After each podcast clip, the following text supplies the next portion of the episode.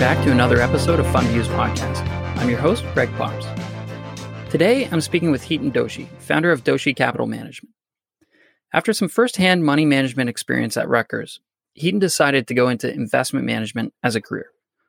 Hiten started his career in a rotational leadership program at Lucent, as the company's stock took a tumble from over $90 a share to less than a dollar a share.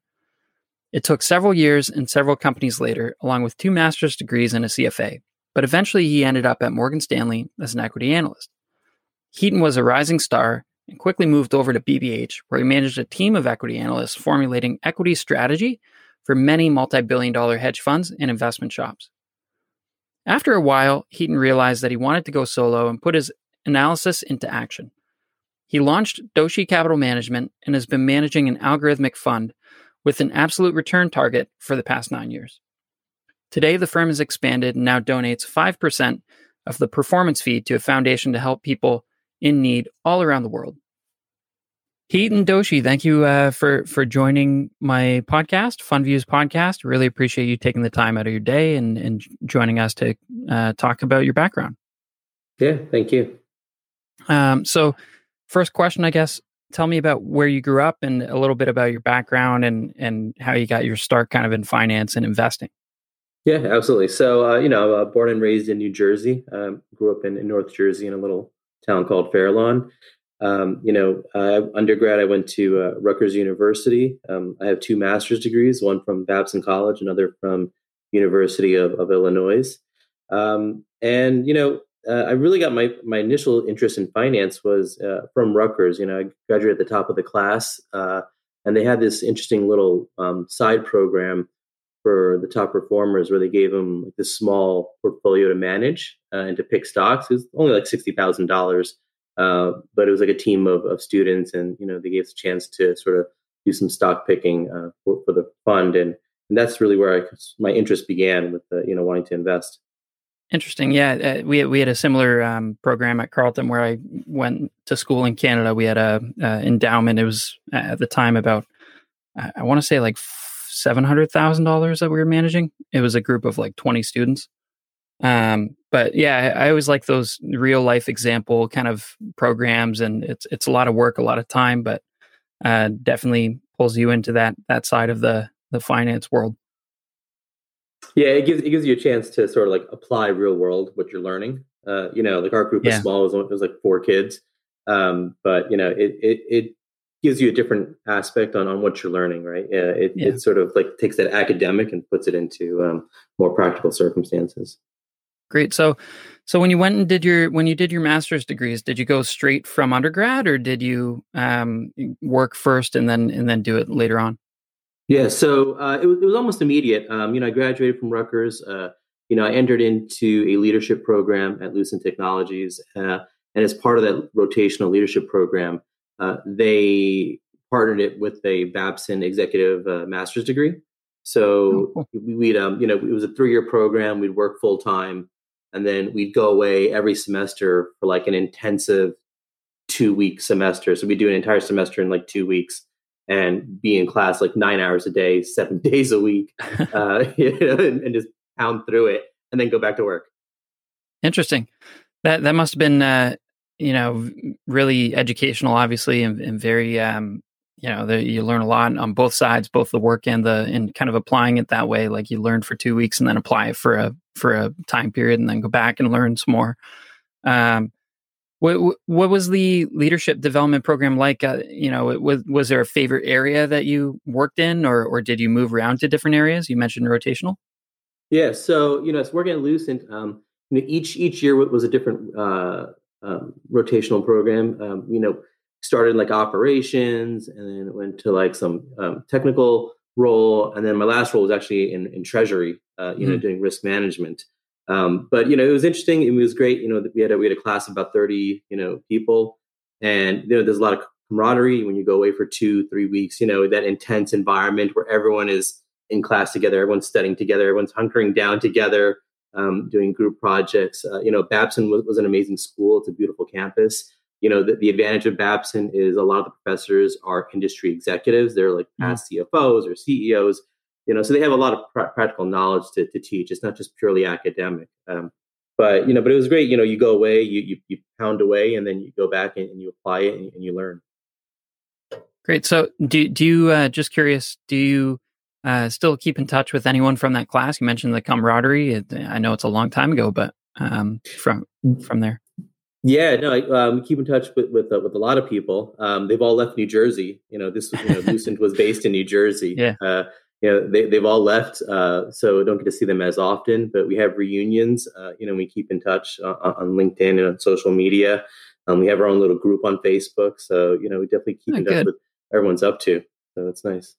That's good. Yeah, and that seems like seems like that program, that type of program is is more like lifelong, sort of similar interests, obviously, with all these people. So, uh, lifelong friends can be made. Uh, great. So, so Lucent obviously is a different story, right? And it, it got um, acquired. You were telling me before the the podcast by uh, Nokia um, shortly after you you left. But what, what was it like working for a company in the middle of something like that, a, a big corporate kind of takeout or a work workout? Yeah, absolutely. So uh, it was interesting. I mean, when you know when we when the program started, uh, you know, the stock price was ninety dollars. Um, you know, and it was it was in the middle of the the tech recession. Mm-hmm. Um, and by the time I left, the stock was under a dollar. So you can imagine, uh, you know, it was a big, big, big company. Uh, they had several campuses, and, and, it was interesting, you know, being there as sort of shut down. They restructured time and time again, uh, and closed down offices and buildings. And it was really interesting, you know, working there because especially when you're um, in the finance, you know, side of the business, you you see these like revisions, you know, almost every week of numbers coming down, right, week after week, and, and you mm-hmm. you think to yourself, "Wow, we're not doing well, right? the company's not doing well, the business is not doing well." Um, when the budgets and the and the sales forecasts are being revised lower, you know, constantly. So um, you know, it, it, it, was a great experience. Um, you know, it was uh, you know, I would say uh, sort of a, a, life experience. You know, you, you, you come out wiser from it. Uh, but it was definitely an interesting time being there. Interesting. So, so um, did you leave because of that, or or is there another reason? And and and where did you go after that? Yeah. So uh, yeah. So partially I left because of that. I you know I was lucky to be in their leadership program. They they were winding that down uh, you know, when I left. Uh, and unfortunately, you know, the goal of the leadership program is that is that you do this executive education and then you get placed within the firm, right? Mm. Um, but unfortunately, in a firm that's restructuring and, and sort of winding down in that sense, there's fewer quality opportunities. And so, uh, so that was you know part of the reason why I left. And um, you know, I went to NRG Energy. I went to uh, you know their treasury department, their risk management department um, as well, and that was also based in New Jersey. So it was a good transition you know, uh, in terms of role. That's good. Yeah. So you went from like your your last sort of rotational program was in Treasury, and then you kind of had a similar role in a different company. Yeah. Um, good. And then and then from there, you know, from from energy, you didn't stay all that long, right? So so tell me, uh, is there a story behind that, or you you moved over to um, uh, Lehman Brothers? Yeah. So um, so the story behind that is um, so the end goal was to get to where I where, where I got to at Morgan Stanley, um, and it took a long process to get there.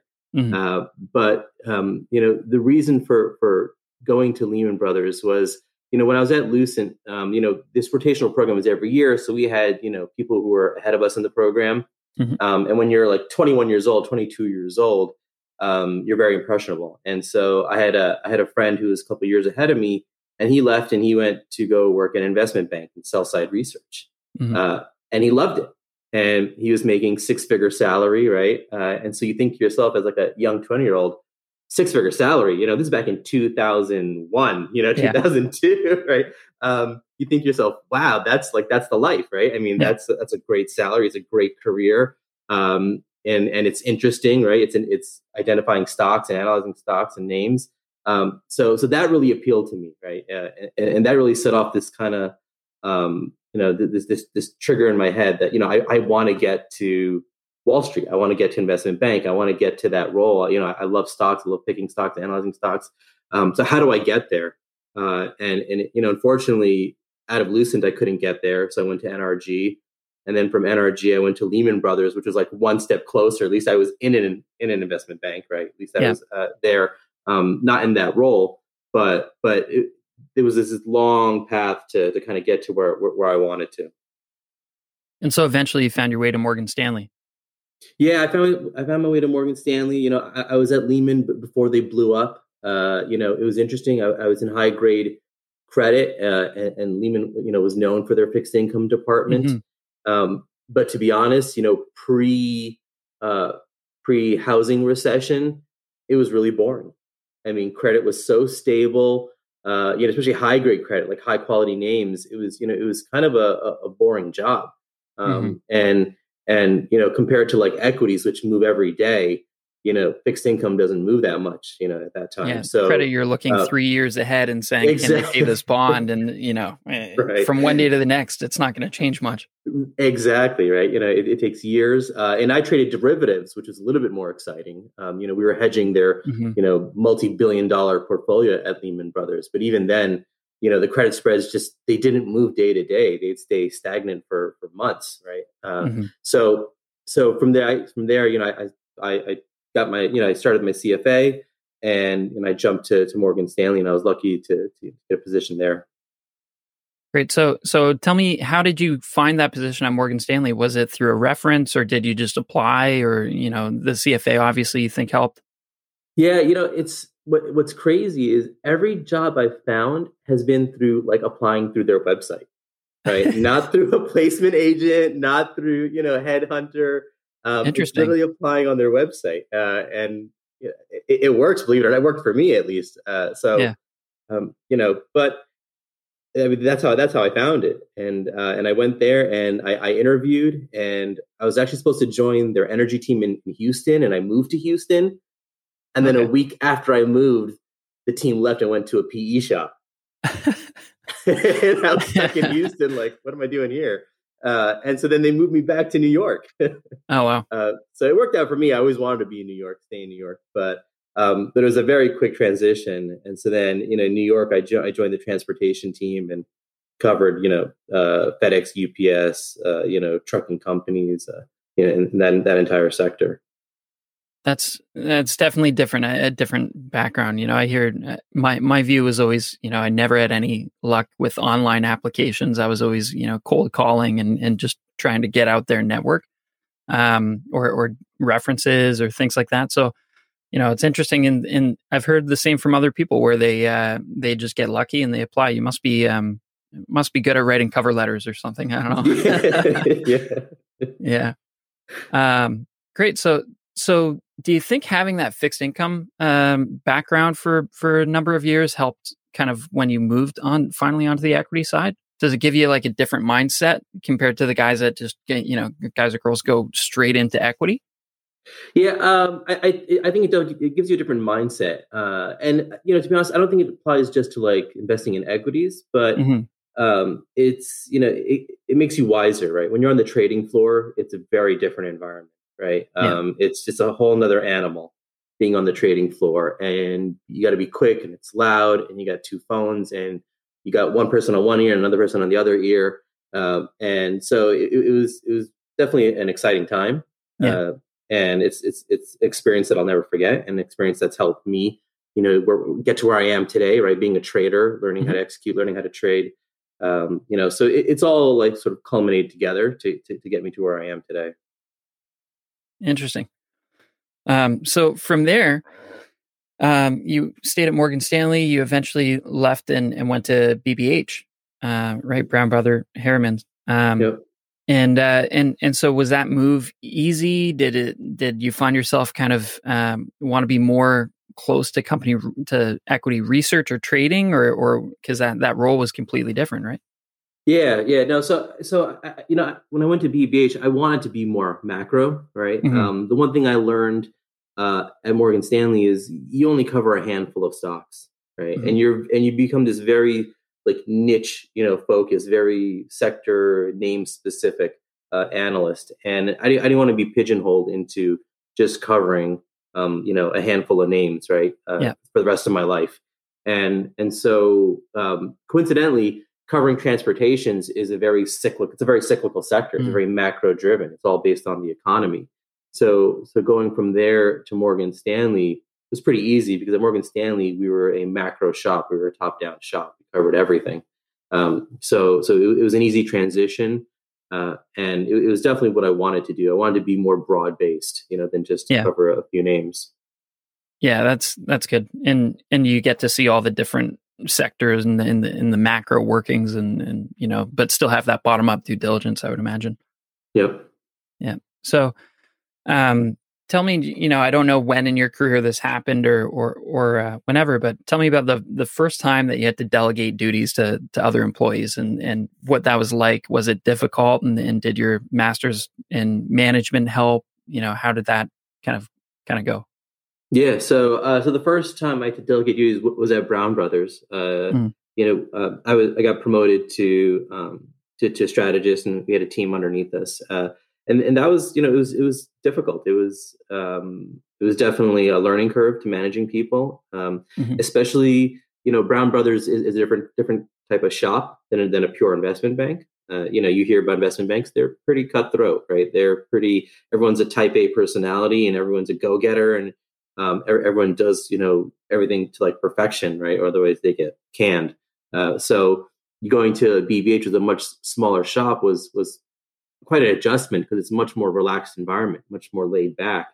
So all of a sudden you're in charge of of, of people and you kind of have expectations that things are going to get done in a certain manner in a certain time.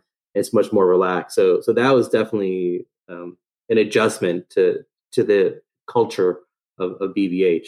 But um, but nonetheless, you know, it, it, worked out, and you know, I was there for, for several years, and um, and you know, the Masters of Management, you know, I can't say it, it, really helped to be honest. You know, masters mm. was was wild before that, uh, and at least for me, the focus in the masters uh, program was like the finance side, not necessarily yeah. the management side. So I kind of knew that I wanted to get to that finance side, right? So that was that was what I really focused on.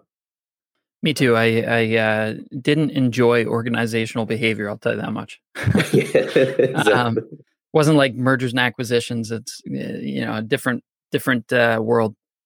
Um, great. So so from there you um, you stayed at BBH for a little while, and and then you eventually went independent, started your own firm.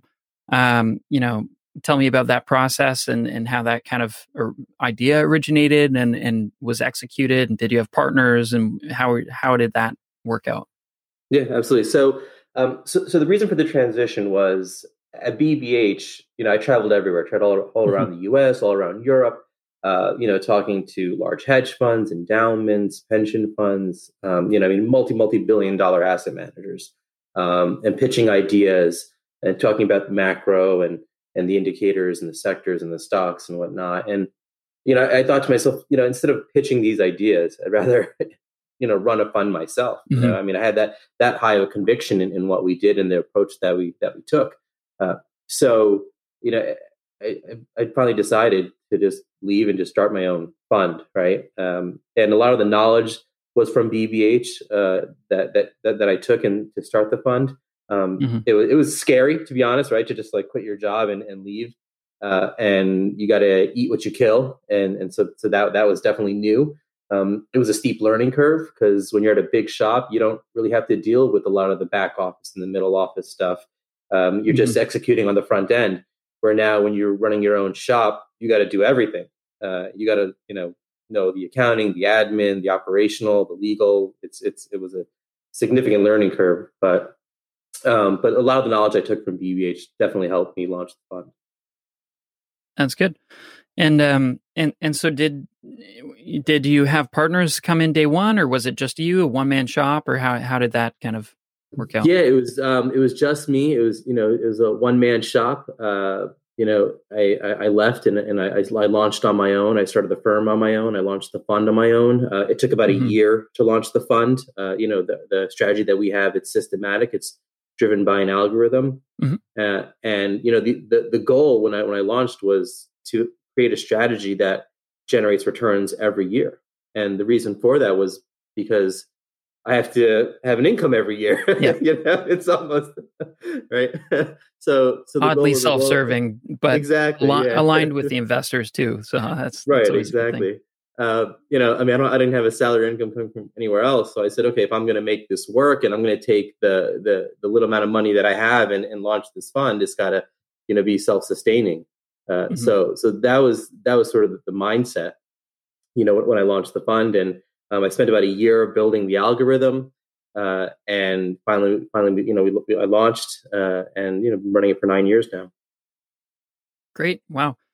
So, um, so, um, what what do you think about the equity markets? You know, have have they changed kind of since you started the fund versus today? And uh, obviously, they have. But um, have you had to tweak the algorithm, and and and what's the strategy look like today compared to nine years ago? Yeah, no, absolutely. It, it's changed, you know, quite a bit. Um, uh, uh, several things have changed, you know, over the past nine, nine, ten years, right? Mm-hmm. Um, one, you have sort of a younger generation of investors, right? If mm-hmm. you think about it, the, the the people who are investing probably have not seen a recession, right? The last recession was in 07, 08. And um, you know, so for, for them, the pandemic was, was new, right? An economic mm-hmm. downturn is is new. And so uh, the other thing is when I first started, the markets are always behavioral, but they were more human driven. And over the past decade, they've become much more computer driven. You know, a lot yep. more algos, a lot high, a lot more high frequency, and so we've had to tweak our algorithm because of that, right? Uh, you know, we use um, behavioral indicators, um, but we've had to go become more automated and you know, and even sort of change our, st- our risk management approach, right? Because of the computerization yeah. that that's happened over over the past ten years. Yeah, I've seen that firsthand, and you know, eh, I used to uh, uh, follow the VIX options and futures, and and try and trade the ETPs on that that manage like the XIV, and then I I remember a few years ago the XIV blew up in like a February. It just went to zero overnight, and and you know everyone knew that that's a possibility, but until you see that, you're like, oh, like that that can actually happen. I thought it was theoretically it could happen. Um, yeah, but, I, I mean, I, don't, I don't, I don't remember uh, December of 2018. Uh, you know, the market was going down like three percent a day, like every yeah. day, and yeah. and it was um, it was unbelievable, and, and, because it was all algo driven, right? The algos yeah. wanted to reach a certain number, and they weren't going to stop, and literally just overnight they hit their number, and it was that was it. It rallied after that, right? It was uh, it was crazy. I, I, don't know if you ever if you read um, um, the book on on Simons, right? Uh, you know, he runs the greatest hedge fund yeah. of all time. He was freaking out in December, right? He told his financial advisor, "Get me out of this market," because he was so irrational. And his FA said, "Just wait one more day, one you know, one or two more days, and the market bottomed." And luckily, yeah. you know, you could have sold at the bottom, right, and missed it. But um, but even the best of us get can get panicked when, when the market's just irrational. But that that mm-hmm. irrational behavior is coming from not humans, but from algos now, right? So so yeah. that's the scary part. You don't know when they'll stop. Um, yeah. You know, so and what the markets do can be completely uncorrelated to the, the news headlines and what's going on in, in the real world. And that's what I, yeah. I, I, mean, we, we kind of see it through the pandemic, right? The market's like rallying and, you know, businesses are closed and, and things are, are down and, you know, you know, and the real economy is not you know struggling to some extent the you know the government helps out a lot but um but you know you look at the stock market and think you know the world's normal and everything's fine so yeah i, I mean there there's a disconnect you know um and but it's partially because the markets are forward looking right uh, mm-hmm. and they're always forward looking and and they're built on hope right i mean yeah. you know they, everyone says you know hope's not an investment strategy well tell that to 2020 right? yeah uh, yeah I mean, you know, there and in, interest rates too. exactly. And it's like, yeah. you know, interest rates at this level, at any little movement in interest rates changes your entire model. Anyone who's done a DCF model knows yeah. kind of that terminal value uh, rate that you use is like mind blowingly um, effective. Like like yeah. positive or negative, it, it, can change your valuation completely. So uh, it, it's a weird uh, time frame I think that we're in right now, but um, who knows what's going to happen uh, going forward. I think one of the one of the big drivers and might be overblown is is technology. Technology, you know, things are being automated. As you said, trading's being automated, but there's so many other pieces in the economy that's being automated in so many ways that um, we'll we'll see what happens.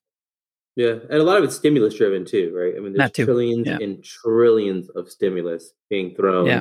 everywhere at states, at individuals, at you know at banks. So I mean, it's all got to go somewhere. Yeah, it's it's in a it's a tremendous amount of, of stimulus. But you know, going back to your point of like um, that disconnect, right? It, that's one of the reasons why our approach to investing is systematic, right? Mm-hmm. It, it's to take out that human, you know, emotional yeah. behavior. Um, you know, and it's served it's served us well in the past, and it especially served us well in 2020 because, you know, for us, our model uh, had us risk off going into the pandemic and then risk on going out throughout, throughout yeah. the rest of the year.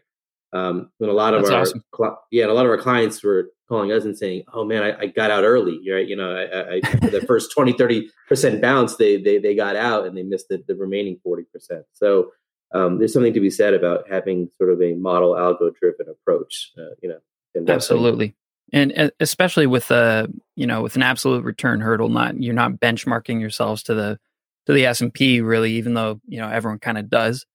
Uh, you know, there's there's a there's got to be a risk adjusted uh, return, uh, you know, the comparison at some point. So, yeah. yeah. So, so what do you think going forward? And I, I, guess the point of it is, is you know, being an algo fund, you, you don't have a view on, you know, bull or bear in the market. It's just what the algo tells you.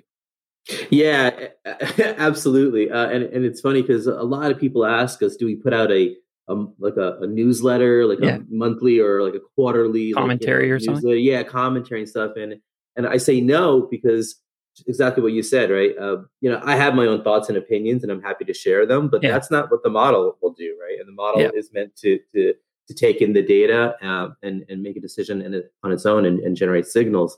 So, uh, and thankfully so, because I probably would have been one of those people who got out when the market rallied last year, the first 20, 30, 40 yep. percent, you know, yep. but the, um, the algo said to stay with it. Uh, so, so that's, that's the, that's the big advantage. Um, but, you know, I mean, we, everyone has their opinions and, you know, I mean, mm-hmm. we have our opinions as, as well, uh, to, you know, to where the market's going and, you know, 2021, I think will surprise most people. You know, I think a lot of the, the analysts on the street predict like a five to 10% year. And, and, you know, to be honest, I think it's probably going to be closer to like a 20% year, you know, maybe even higher. Um, there's a lot of stimulus. There's a lot of economic growth coming our way. Um, and when you put all that together with low interest rates, right, and the Fed standing pat, you know, um, on, on raising rates, that's that's a lot of fuel. It's a lot of fuel yeah. uh, that people I, I don't think uh, really appreciate. Absolutely. So, um, so, so tell me, I guess, a, a little bit more about um, about your company, about Doshi and Doshi Capital, and and um, how has it grown in in the last nine years in terms of people? It, it's obviously not a one man shop anymore, and and um, and what do you see kind of going forward from that standpoint? Yeah, so yeah, I mean, so Doshi, you know, I started, you know, after I left BBH, you know, you know, almost a decade ago. Um, you know, the goal was to was to generate absolute returns, right? That was the goal of the mm-hmm. strategy uh, you know, it, it's grown over time. It's, you know, now it's not just me. We have a chief operating officer, you know, we have a director, we have a software developer. Um, so the, the, the, firm has grown, the fund has grown. Um, you know, we've opened it up to outside investors. We've been raising money constantly now. Um, so, you know, it, it's, it's been great. Um, it's, it's been, you know, a good growth story. Uh, but I still, you know, there's still much further to go. You know, we're still yeah. looking to raise the fund um, to a couple of hundred million and and grow out the team. Um, you know, at, at, the end of the day, the team will probably stay pretty small. It's an algo driven strategy. We're not stock pickers, yeah. right? We're not. We don't need a team of, of research analysts, you know, uh, trying to pick stocks. Um, but uh, but we do, you know, you still need staff and support when you're when you're building these. And and the the algorithm is we're always looking to implement, you know, to improve mm-hmm. it, right? Constantly. We're always looking at new indicators, new ways to reduce volatility, um, you know new ways to to, to manage the market. So um, that's always ongoing. That's always continual, um, and I, I, think you know that'll be the case moving forward as well. Yeah, and and um, you know from the standpoint of obviously you have the the absolute return you know based fund that you that the flagship fund we'll call it. Um, do you have any other strategies you're working on, or, or do you see yourself down the line opening kind of a different strategy, a new fund, maybe now that you're now that uh, you know you don't have to rely on on the new fund to pay pay the bills and keep the lights on? Yeah, I think you know. Um, I do think in the future we'll we'll, we'll look for to you know to start a, another fund.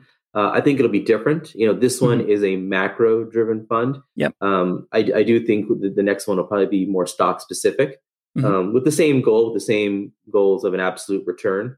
uh, but it'll be an actively managed, you know, uh, uh yeah. stock picking fund because um, that's the goal, right? Is to generate returns yeah. in, in any environment in any period. Um, otherwise, you might just be a long only fund and just invest in a mutual fund, right? At that yeah. point, so so if you can't consistently outperform the market and generate positive returns, then you're not doing your job well. Um, that's yeah. how that's how I view the world.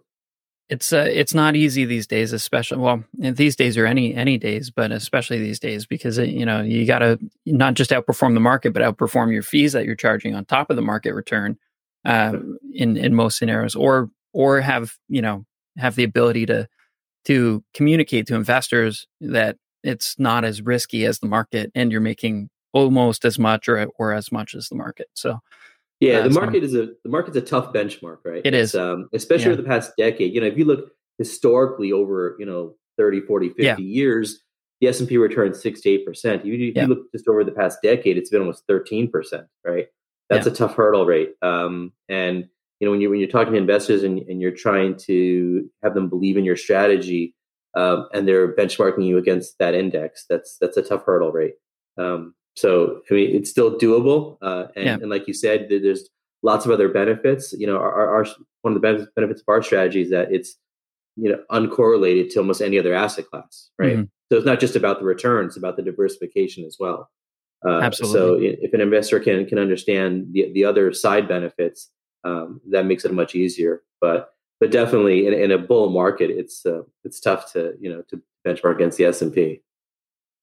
Absolutely. So uh, last thing, um, tell me about your foundation. Um, what do you do at the foundation? And it's called the Neva and Hiten Doshi Foundation. Yeah, yeah. So that's that's that's my wife, Neva, yep. uh, and so we started a foundation uh, several years ago. Um, we, we've always been big believers in helping other people. We both mm-hmm. come from humble backgrounds, uh, you know, and and we've gotten to where we are, and we understand it takes hard work, but it also takes helping others. And so we started that foundation uh, a couple years ago, and, and the goal is to provide support and help to uh, families, to children for medical needs, for education, for girls, um, for you know in developed in emerging you know countries, and so you know that's that's been our focus with the foundation. It's to it's, it's to really um, help you know pediatric and, and children, uh, and one of one of the one of the biggest um, charities that, that we support is the Valerie Fund. Uh, you know, they they help children with blood and uh, cancer disorders uh, and give them the emotional, the medical support that they need. Uh, and so, you know, that's been been you know hugely impactful uh, on, on in people's lives. And so that that's one of the, you know, charities that we support the most. Great. Um, well, look forward to to hearing more in the future, and and I'm sure um, uh, you know, good luck with with the fund and, and the firm and, and the new strategies. It's exciting exciting times over at uh, Doshi Capital. Yeah, absolutely. Thank you for having us. Uh, we appreciate it. Thanks. And that's all for today's episode. Please like, follow, subscribe, and share with friends, family, and colleagues to further support FundViews podcast. Until next time.